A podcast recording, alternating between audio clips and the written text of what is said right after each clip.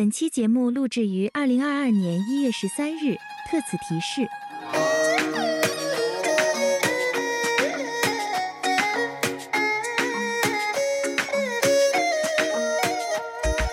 反派马后炮。我是何小庆，我是张扬。哎，咱们说人生有三件事无法避免：出生、死亡和我们今天说的这件事儿啊。虽然我们是这个音频节目，但是首先也得给大家汇报一下，我们这期的嘉宾那绝对都是浓眉大眼，何小庆何总，包括张扬张导，今天绝对没有任何辱华和歧视的嫌疑啊。你像我自己，虽然眼睛最近出了一些情况，但是我们今天录节目的时候，我也尽量把眼睛睁起来，争取不拉低咱们十四亿人的眼。眼线，哎，说到这儿呢，你哪怕不看文字介绍，就知道我们今天聊的这个话题了。眯眯眼辱华事件呢，烧到了电影圈儿。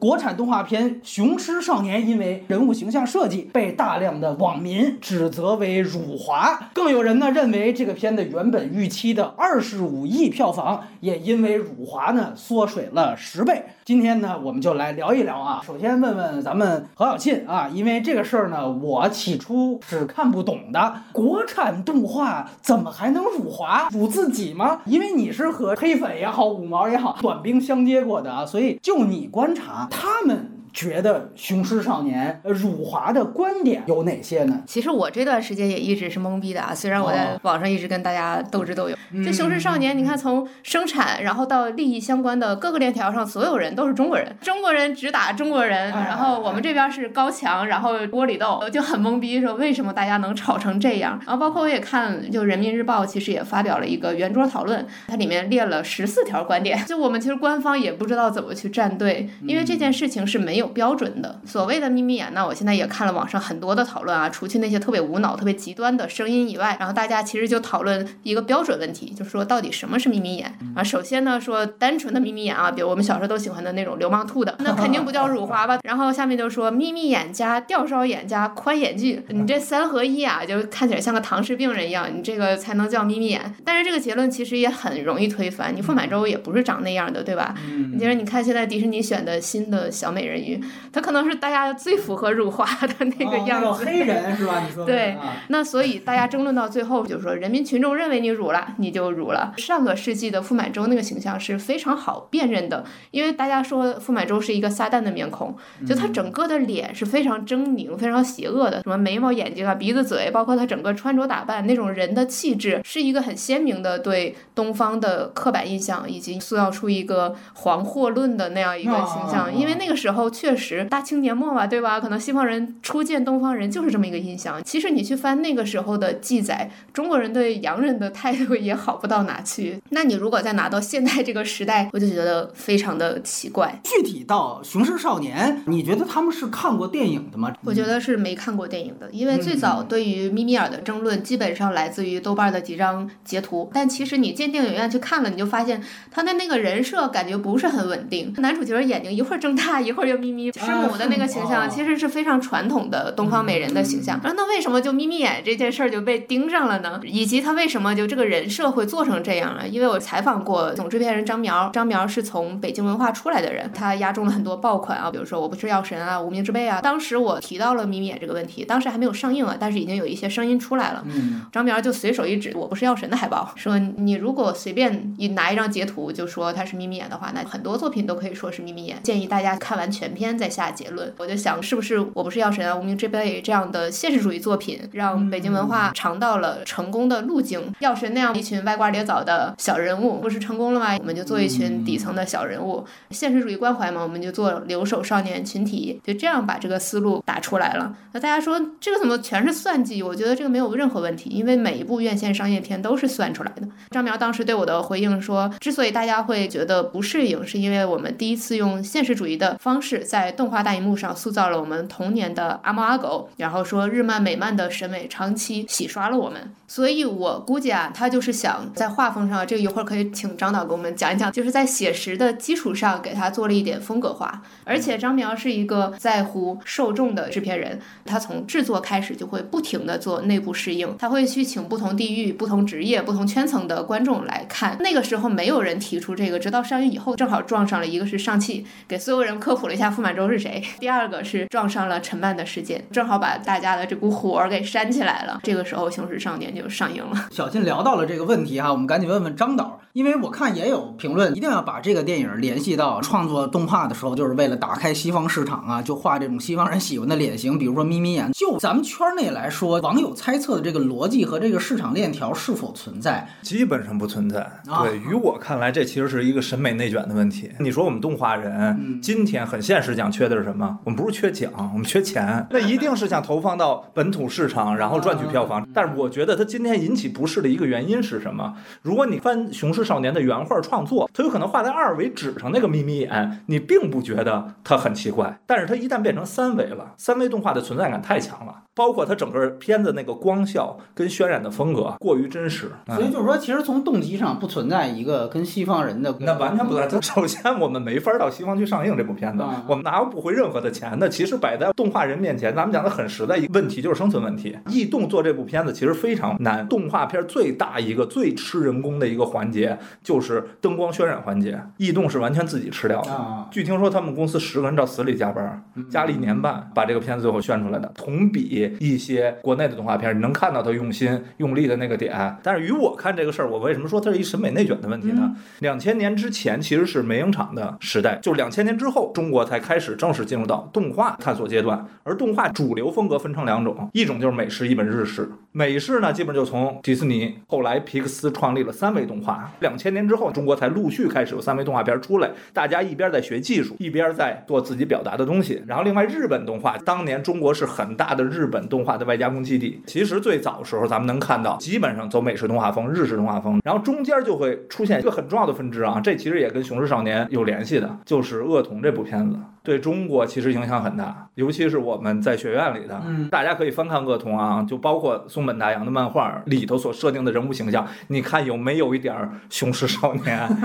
他更强调亚洲人的特征。日本动画那种大眼睛，他也是从美国学过来的。那恶童走出了一条不一样的道路。其实大量中国的漫画者、动画从业者都去从恶童这块儿受到了一些启发，找一找属于我们亚洲人自己，包括中国人自己的造型的形式是什么样的。到《雄狮少年》，它是一次有价值的探索。你可以注意到攻击这个电影辱华的一个点，我发现有一个辟谣帖，辟谣帖里面就说说这个《雄狮少年》他被法国的安纳西动画电影节推崇为东方人物形象的典范。这个已经后来被证实为是谣言了，包括大家翻看了安纳西动画电影节的艺术总监马塞尔让所有的采访的报道，里面全都没有这句话。但是你能看出为什么要这样造谣？他就是要意淫出一个境外势力。这电影这么画，眯眯眼就是为了讨好西方。你看，果然杨大人给了块骨头，赞扬了这片子是东方人典范了，所以我们批判它就是无比正确的事情了。其实这就是他们的逻辑，所以就是造谣的人想迫切的找到这个片子给境外势力递刀子，结果一发现，跟刚才何小进说的似的，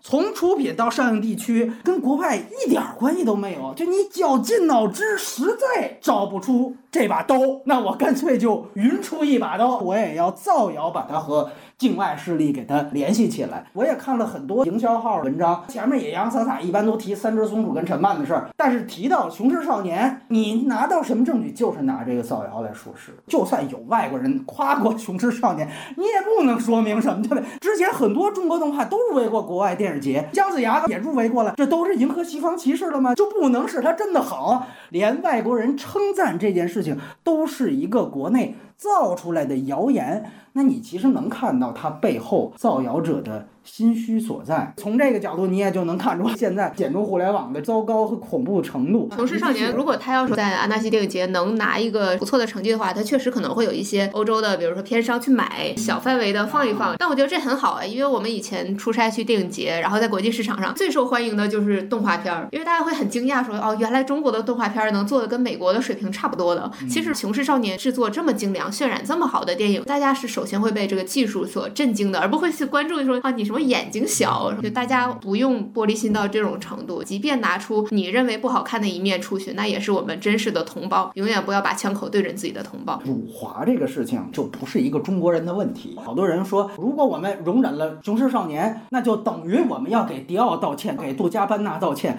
说这样的话的人，我觉得最坏，因为本来就不是一个主语。他们现在总在说你把小眼睛跟眯眯眼放在一块儿，说你们是混淆概念。其实这样的人才是最混淆概念，你们甚至分不清。辱华问题不是中国人的问题，这件事情，我就是中国人，你就是中国人，张苗也是中国人，他们主创都是中国人，辱自己吗？人不辱华，华自辱，这是什么节奏？下一个问题，咱们具体到这个电影当中，《雄狮少年》为什么要这样去拍这部片子？大家能看到的最不一样的是选题，这是中国动画一直缺少的一个，就是现实主义题材。平时看到的国产动画偶像剧偏多，都得大眼睛。其实那张脸的来源，那是迪士尼的一套规。则，咱们其实习惯那种审美了，包括这种审美也渗透到咱们生活中。今天咱们推崇的这种美颜技术，这种网红脸，不是都往这个方向在靠吗？而且迪士尼为什么这么做？人家原先也做过全套的分析。那大眼睛为了快速的传递表情，对对对，迪士尼是做过研究的，嗯，就是他把眼睛扩大到多大。当然这里头会提到另外一个概念，就是恐怖谷。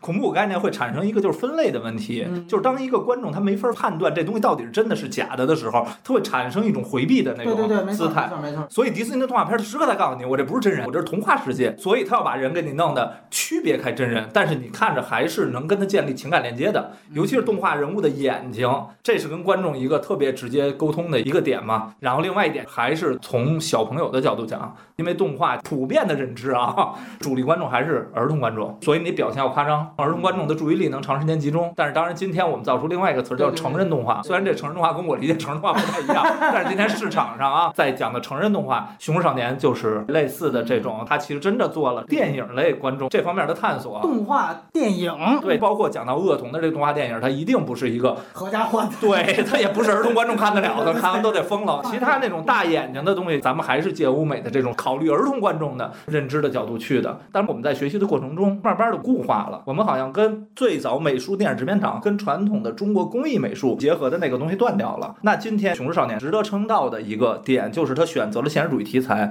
它更回归探索我们生活中的人特征是什么样的了。就甭说别的，那仨主角你就放到这儿，我在生活中能给你找着一模一样的。那你说那个人他长得辱华了吗？不应该生出来是吗？再夸张一点说，我觉得在中国这一类人，他是一个相对占有一定比例的样貌特征。那种大眼睛长成网红那样的，咱们在生活中能见到几个？所以他其实一切都是从他的创作根源，就是我选择了这个题材，我要讲一个跟生活有关的故事，所以我要讲生活中实实在在的人，我肯定不能再去做那种网红的东西了，因为那语境不对了。其实，在我们看来，这种风格就是质朴一点。那今天他是往上斜四十五度，你觉得他辱华了？那我往下斜四十五度，你觉得就不辱华了吗？那你看着更别扭。其实我觉得白蛇那两张蛇精脸，它是蛇，它画蛇精，逻辑上挑不出毛病。但是两个女性概念，包括她的人设非常靠近。《冰雪奇缘》《雄狮少年》反而才是破除欧美一贯迪士尼审美印象的片子，现在被安上了辱华的旗号，就是最不懂装懂的一批人在这说这个事情。其实我刚才脑中浮现了两个形象啊，一个是吉米，一个是《丁丁历险记》。因为我的书架上就放着几个玩偶嘛，所以我就特别习惯这种现实一点的画风。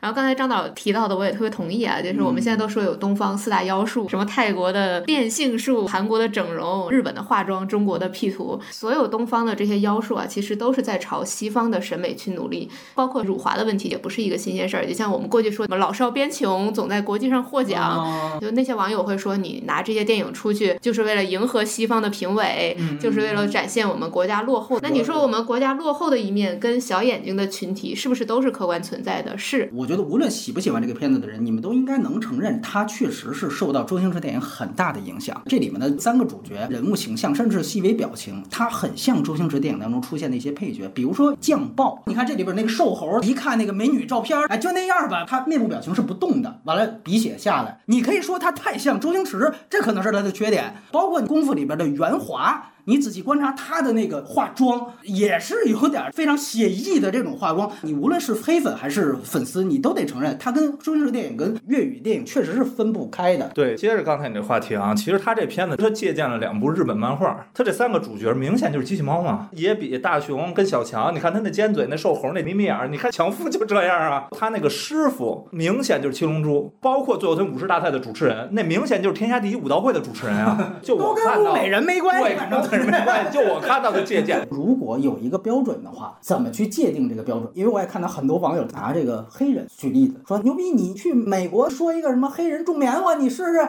包括黑人吃炸鸡，你试试。哎，你们既然聊到黑人，我跟你讲，他们的社会运动是怎么完成的？就是在西方，他们比咱们成熟的一点就是，阵营外的人他们会做有罪推论，但是阵营内的人疑罪从无。你看斯派克里，我们这儿是黑人非常有名的导演，他之前拍过一个脱口秀的一个纪录片，也叫《喜剧之王》，现在这腾讯上都有啊，你可以看看，你一打哇，里边各种就恩慈，完了就是各种，你看黑人又吃垃圾的，你看那肥婆又吃垃圾又变肥了什么的，我看我就震惊，我说这他妈没事儿吗？这个一个台词扔到白人那儿，你这导演职业生涯就完蛋了。但是人家斯派克里的片子，整个电影都是这个，为什么没问题？因为是黑人自己内部的讨论，有一个默认的范围是我们自己人说自己人没问题。你像 Me Too 女性运动风起云涌，泰那样的电影，我们就是女导演拍的，她可以做进一步的讨论，他可以觉得好莱坞那样的我要跟他唱唱反调什么的，但是不会有任何人会说你是跪舔男权，不会有这样的讨论，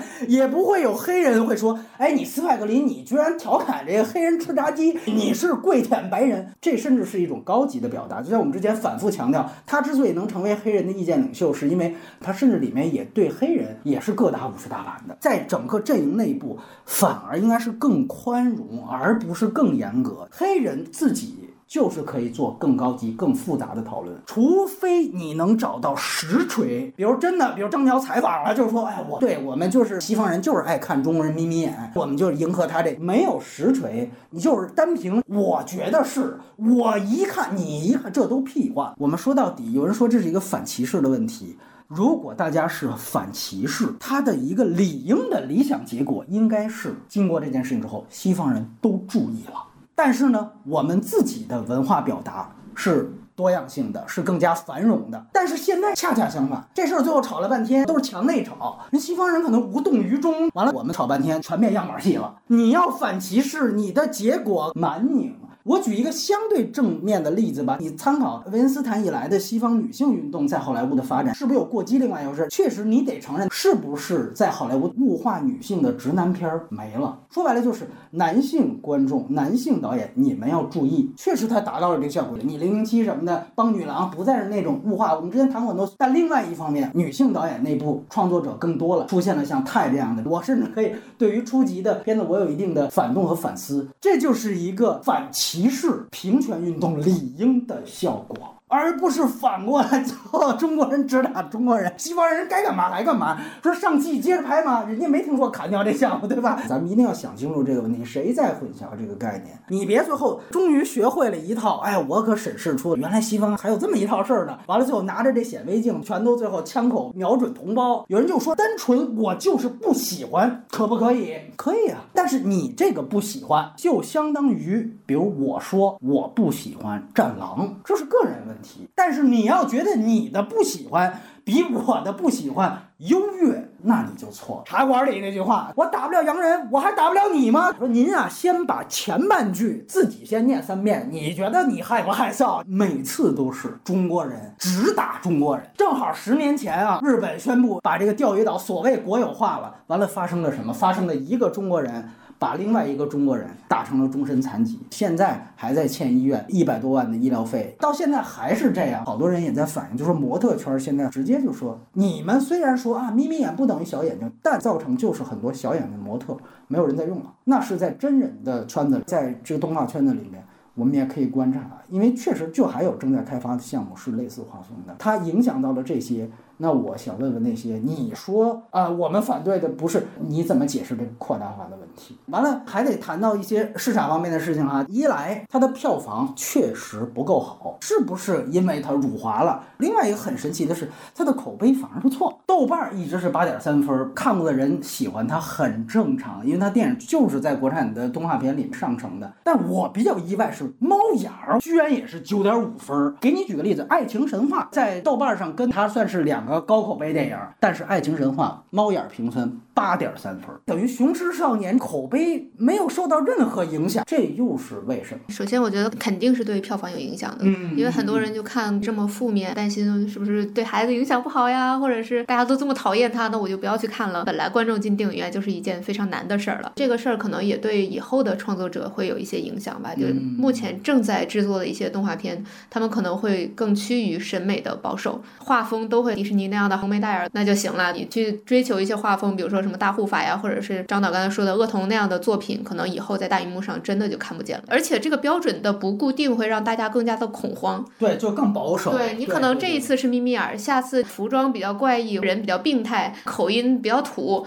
这些可能都成为辱华的点。这就让大家以后你说创作只能创作一些伪光正的作品。嗯，我们总是羡慕，比如隔壁的创作题材的多元化，反映一些社会的问题。但是现在让我们自己竖起手脚的，其实恰恰是我们这些网络的声音。刚才咱们聊到这个票房的问题，我也想说，《雄狮少年》虽然进行了探索，其实片子也存在不足的点。嗯，玩现实主义题材，你为什么要用动画做？其实是我们行业内讨论最大的一点。用动画做，它是有探索意义的，但是它回到实拍，它就变成三十年前的一个片子。你要这票房相对这么看的话啊，相当成功了，已经，对吧？它如果有票房不够成功，也可能是出自其他的原因，比如说题材它跟动画的结合，对，也许这里也有缺点，但它跟辱华也许没有那么大相关。我举一个很简单的例子，去年速激九的时候，赵喜娜真说了一句，当然有些人判定他可能是真的不知道，但甭管怎么说了，他那个话是说了之后，大家也会觉得中国票房立刻就扑街了。但是你去做整个年度盘点，速激九是去年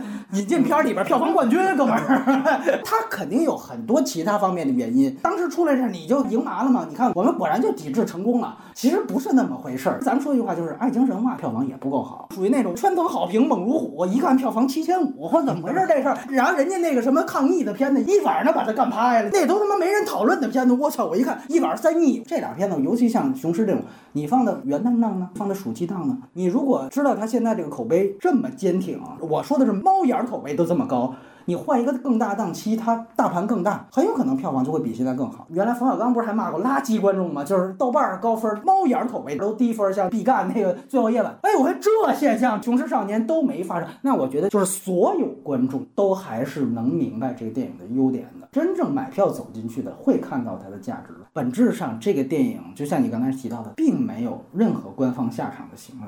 你包括他们可能会期待你们得出来道歉，甚至是这电影就别播了。但是这样的情况根本就没有发生，而且禁映这种事儿应该是不可能发生。这个也造成了一定程度上的无能狂怒。所以我最后也得说一句，为什么观众的口碑啊还都不低？可能互联网上那批刚才小金提到的没看电影的人，他们的舆论声音可能被放大了，甚至有一些 SNS 平台，它就是制造这个流量。你有流量之后，它才有收入。刚才其实聊到了一个更深层次的问题，就是长远来讲的事儿哈。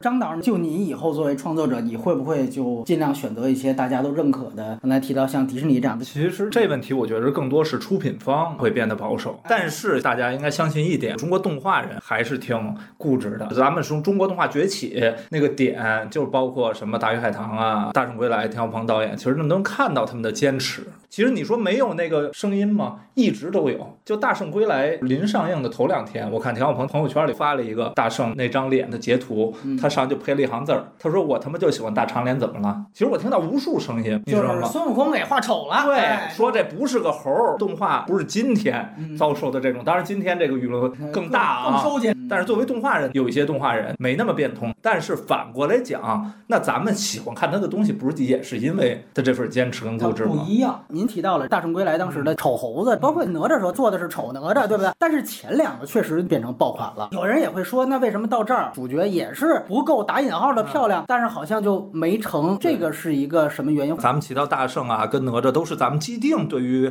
动画片的一种常规认知，他就要做一些非生活化的、充满幻想感的。嗯，雄狮这儿走向另外一个极端了，就是我给你玩真实，但是他又缺少了点东西，就是经常按咱们传统观念讲，动画片就一定是真人演不了的，动画片一定是物理摄像机拍不出来的。但是其实慢慢的，咱们能看到一些导演啊，就并不是这样的，对对对比如像金敏啊、新海诚啊这种哎，好像他的片子能实拍拍出来，没错，但是嗯，你忽略了一点，拍出来就没有它那美感，他就用动画片给它升华到另外一个层次了，一个脱离现实的形式上的东西。我觉得这是《熊出少年》里头缺少的，嗯，它过于的写实了。大家从写实的角度看，有有共情的这个效应了。哎但是我想看玩起八一集的东西。嗯是缺失的。咱们试想一下，如果你的名字把那些镜头都删掉，讲一个特别质朴的两个人互换灵魂，那不就变成羞羞铁拳了吗？所以在雄狮这块儿，遗憾的是这儿，但是它还是说它的价值在于它走出了一条不一样的路。其实从受众的角度讲，就是看电影的人到底是什么人。雄狮少年他拍了一个社会很底层的现实问题，但是这些人他们不是进电影院看电影的那些人。你现在表现的大城市的这些边缘人，他们来这块儿打工的，什么过着很底层生活的人，基本上在现实中他不会买票进电影院去看电影的。嗯换句话说，要把眼睛画大了，他应该也就票房是这个水平，没错是，是没。错。其实从他创作之初，他是有一些创作上的问题、选题上的问题。嗯其实这个范围就已经划定了。我是觉得有一定道理，就像比如说咱们说那像贾樟柯的电影，他口碑再怎么着，咱们说第六代导演，他就是那个固定的范围，但是确实分长短期，长期以来我也是真的有这个担忧，就包括其实张导提到资本可能会担忧，他一担忧他会给创作者施压嘛，而且我也听说，包括小新啊之前也发过微博，就是之后上映的一些项目。是有形象是类似的，但是要不要变，这个其实是一个重大的观察。我其实对这件事情是不乐观的，它本质上影响文化创作多样性。你最后看到三只松鼠那儿，大家最后骂极了，人家一条一条的在反驳，说最后骂极，你发现底下就写的你长得丑没问题，出来吓人就是你的不对了。我操，这个话就是赤裸裸的人身攻击了。那你既然都说到这个份儿上，首先大家其实就是没道理，但另外一方面，他其实就是觉得。你长得丑，什么西方啊，什么刻板印象，什么富满洲，那都是借口而已。他就是觉得迪士尼式的浓眉大眼是好的，你不那么画，那就是丑的。这本质上会非常长远上影响中国回到原来的样板戏化。正面形象那必须得是魏光正，负面形象那才是袁小黑。稍微上点年纪的朋友应该记得，原来朱时茂和陈佩斯演过一个春晚小品，那可是放在春晚上演的，那个流量比现在大得多，叫《主角与配角》。他就就这个事情做文章，甚至他就是在反讽这个事情。陈佩斯他就是一个小眼睛，完了朱时茂是一个浓眉大眼儿，他做那个主角与配角，就是说，那你看陈佩斯就只能演汉奸，只能演配角。他为什么他题目叫主角与配角？完了，朱时茂就是主旋律里边的，永远是这个八路军的形象。完了，他到那个小品就说不行，咱老这么演，咱俩得换换，他才产生了小品的那么一个喜剧梗。等于整个他当时就是讽刺的样板戏的这个刻板印象，才有了当时我们一代人的所谓时代金句，就是说哦，你朱时茂这个浓眉大眼儿也会判变革命啊，他讽刺的就是